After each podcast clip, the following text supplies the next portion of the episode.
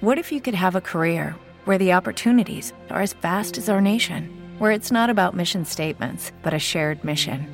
At U.S. Customs and Border Protection, we go beyond to protect more than borders from ship to shore, air to ground, cities to local communities. CBP agents and officers are keeping people safe. Join U.S. Customs and Border Protection and go beyond for something far greater than yourself. Learn more at cbp.gov/careers.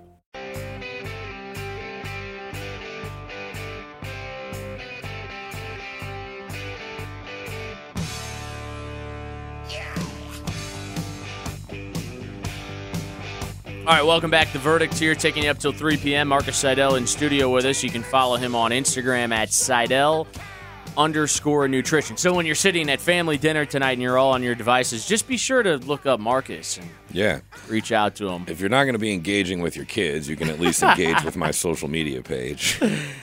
Too funny.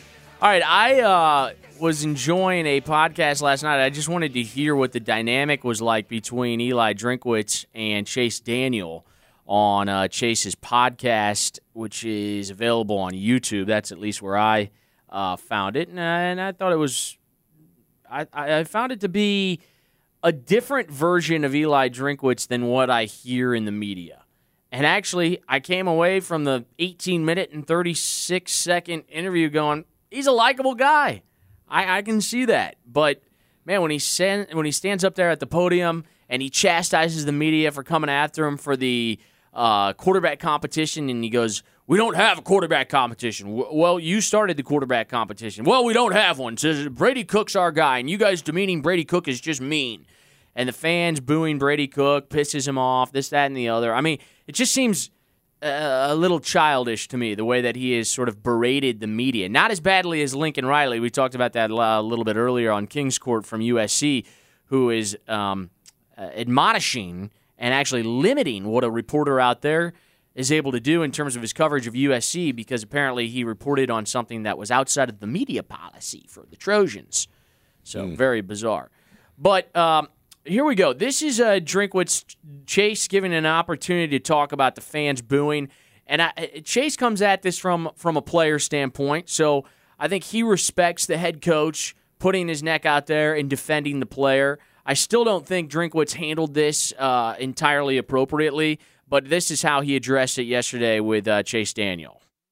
now because to Yeah. me, I, I- you said it nice. Like you said it nicely to the fan base. Yeah, and here's the thing: it, it was pregame, right? And we got a ton of recruits on the field, right? And they're announcing our starters, and for that to occur is just it's bad for business. Let's just be honest; it's just bad Yeah. for business. It's bad for recruiting. We we need to be the most. Hey, if you go to school, man, they're going to be behind you. They're going to be behind you. They're they're going to support you.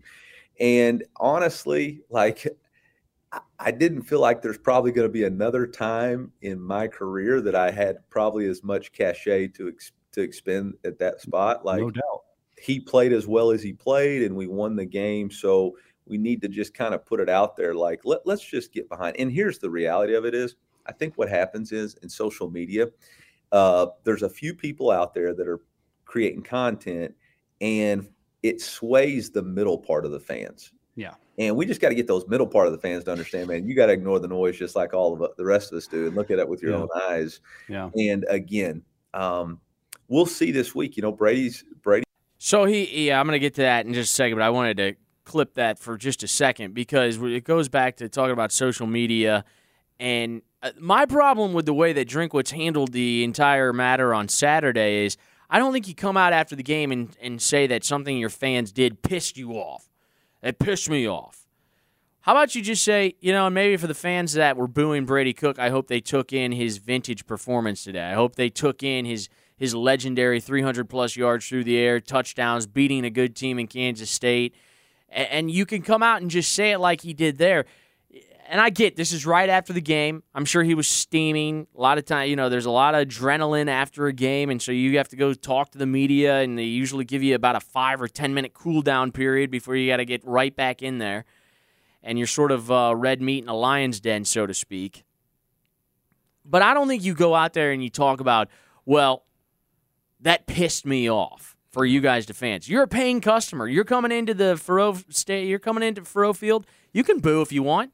In fact, he probably should have said that. Look, if you want to boo, that's your right as a fan. You're a paying customer. Boo all the way you want. But I hope you saw what this young man did today. I hope you saw that when his character was tested and we weren't, you know, in a groove offensively against South Dakota or Middle Tennessee State, and I understand we should have done more. You can have that opinion, but appreciate what he did today and let's build off of that and move forward. That's how you say it. you don't come out and go, screw the fans. Yeah. Yeah, because that's, I mean, you got to think of it from the player's perspective. Like, a player's uh, confidence is one of their b- biggest assets, and it can also be one of their biggest downfalls. I know as a as a basketball player, specifically a three point, you know, I was a three point shooter most of my career, and if my if my confidence was shaken, I I shot the ball worse. I mean, objectively, that was probably the biggest differentiating factor was if I was if I was shooting well, it's because my confidence was there. And if you have an entire crowd of, well, I mean, how many people do they? It was a there? sold out crowd, sixty thousand people. And you got that many people that are booing you and going against you. That's going to screw up your confidence. And if you go attack those people, they're going to boo more, and it's going to screw up the confidence of that player. And when you're talking about a quarterback, dude, a quarterback that's lacking confidence is a huge liability. So again, that to drive the whole point home, as a coach, you, you have to take care of the fans because they can radically affect the confidence in the players. Don't it's amazing. Can you name one thing you can be successful at if you're not confident? If you if your confidence is shaken, No, I can't. I can't you're going to be anything. you're done. Yeah. If your confidence is gone, you are gone. And I don't care if you are working at a factory, you're hosting a radio show, or you're playing quarterback for an SEC team. Right. If you don't have confidence, you are done. It's the it's the number one component of being a high level athlete. Literally, that has the the athletic ability aside, it has to be there. People ask me this all the time. I know this is slightly off topic, but as a you know a basketball enthusiast and a lifelong student of the game and and a guy like I just mentioned I was a, a proficient three-point shooter people have asked me why like what is it about Steph Curry that makes him that much better of a shooter than everybody else is it repetition does he just shoot that many more shots than everybody does he have a specific type of form blah blah blah and my answer is it's extremely simple is that he is the most confident shooter. He's the most confident. I think Steph Curry's the most confident basketball player of all time and maybe the most confident athlete of all time. Period. He thinks the ball's going to go in every time it, it leaves his hand. Even if he's missed 12 in a row, he thinks the next one's going to go in. If he's made 12 in a row, he definitely thinks the next one's going to go in. Every time he lets go of the ball, he thinks it's going to go in and he believes that. You can't fake confidence. A lot of people try you know the Russell Westbrook types. They try, they peacock this confident attitude. They're that's not a confident person necessarily. Steph Curry is supremely confident, and that's why he's that the the distance between him and the second best shooter of all time, regardless of who you believe that is, is huge, and it's all because of confidence. He doesn't do anything else that's that much different than anybody else. Would you put Ray Allen in that? Ray Allen might be number two. Yeah, Ray Allen. I loved Ray Allen. me too. I, he's one of my favorite players ever, Man, what a great player. no doubt.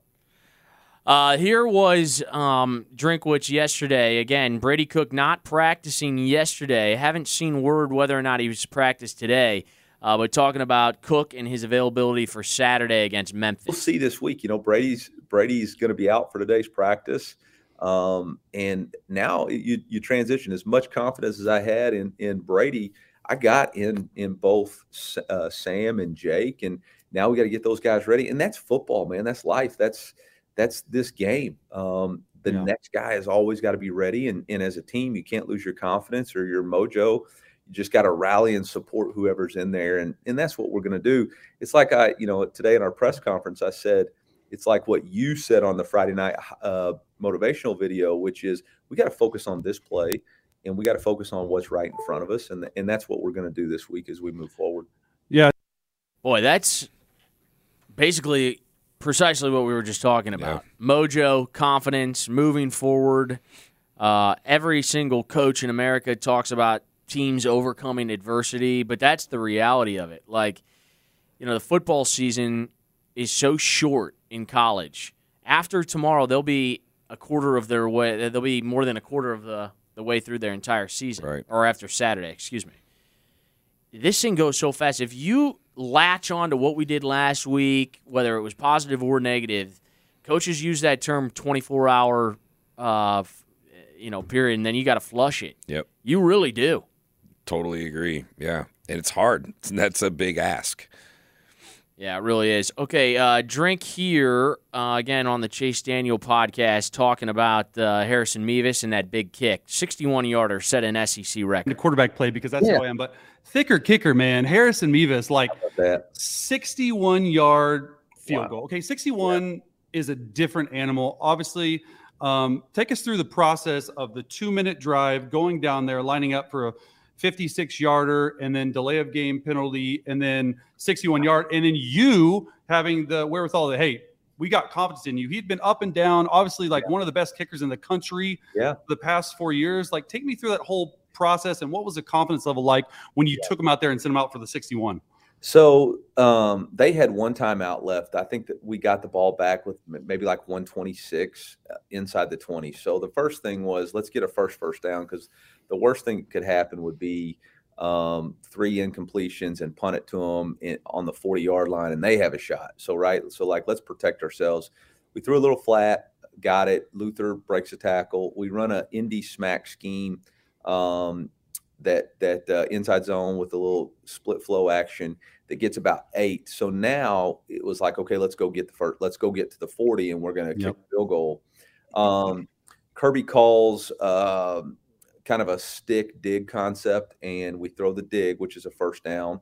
Then we throw a stick concept. I think I called timeout. Um, and then we come back and, and, and hit the other dig concept. We spike it. Um, I had said, "Hey, let's go to a just a. We're trying to get five more yards. It's like a barrier play." Yep. And when I turned around and start talking to the the the, the special teams coordinator, because we need to be uh, prepared to cover at that distance, you know, like the kick Yeah. six. Um, I, I just did not communicate nearly well enough that that was not a timeout. For some reason, there was confuse, confusion, and the offense kind of walked to us because I think they thought we were going to kick Yep. it. At the end of the day, that's my responsibility. It was poor, poorly done by me. Um, we took the delay game, and he ends up having a 61 yarder. Um, now I'm. They have two number eights on the field, so that's what the flag was thrown for by the. Uh, Yeah, I was going to ask what the flag. What was the flag? Yeah. So we knew we were getting a second kick. Um, but the reality of it was Harrison's not been great at the 50s, so we figured Yeah. we'll try 60s. And, uh, There you know, a lot go. less than- So having a little fun with it with uh, Mevis. Mevis did bail him out. I mean, taking a delay game penalty. Granted, it wouldn't have been the last play because there was a defensive uh, flag for having two guys on the field with the same number, Weird. which is almost impossible to imagine that mistake happening. Uh, but that was the reality. Uh, one last clip here, and I, I'd encourage people to go listen to this whole thing. It's pretty good, almost 20 minutes. Coach Drink on with uh, Chase Daniel, but this has been his message to his team moving forward uh, this week.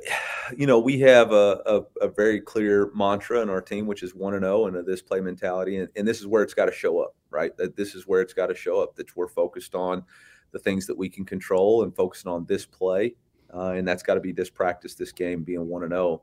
I think the uh, the other thing we've really harped on is we've got to practice to improve, and I just didn't feel like the first two weeks um, that was the mindset on Tuesdays, and so from a coaching staff to a player, they've they have heard that from me to to nauseum, and they're going to have Yeah. to display it today, or there's going to be a, a a foot in their rear ends. You Yep, know, so I think that's really it. And then the third thing is, you know, it is a home game, but we do have to treat it as a road game from travel and standpoint. And anytime you travel, it's just us, right? It's got to be a Yep. focus on just us, focus on us. Um, executions based on us. We can't let anything outside of what we control affect our execution and preparation. And so that's really the mindset. Um, you know, we have a bunch of signs. Cos, will you grab that uh, on on This the pretty doors good. around here? I'll share this with you. It says Inside information right here. I love it. Yeah, it says don't drink the Kool Aid, and Oh. uh, Yeah.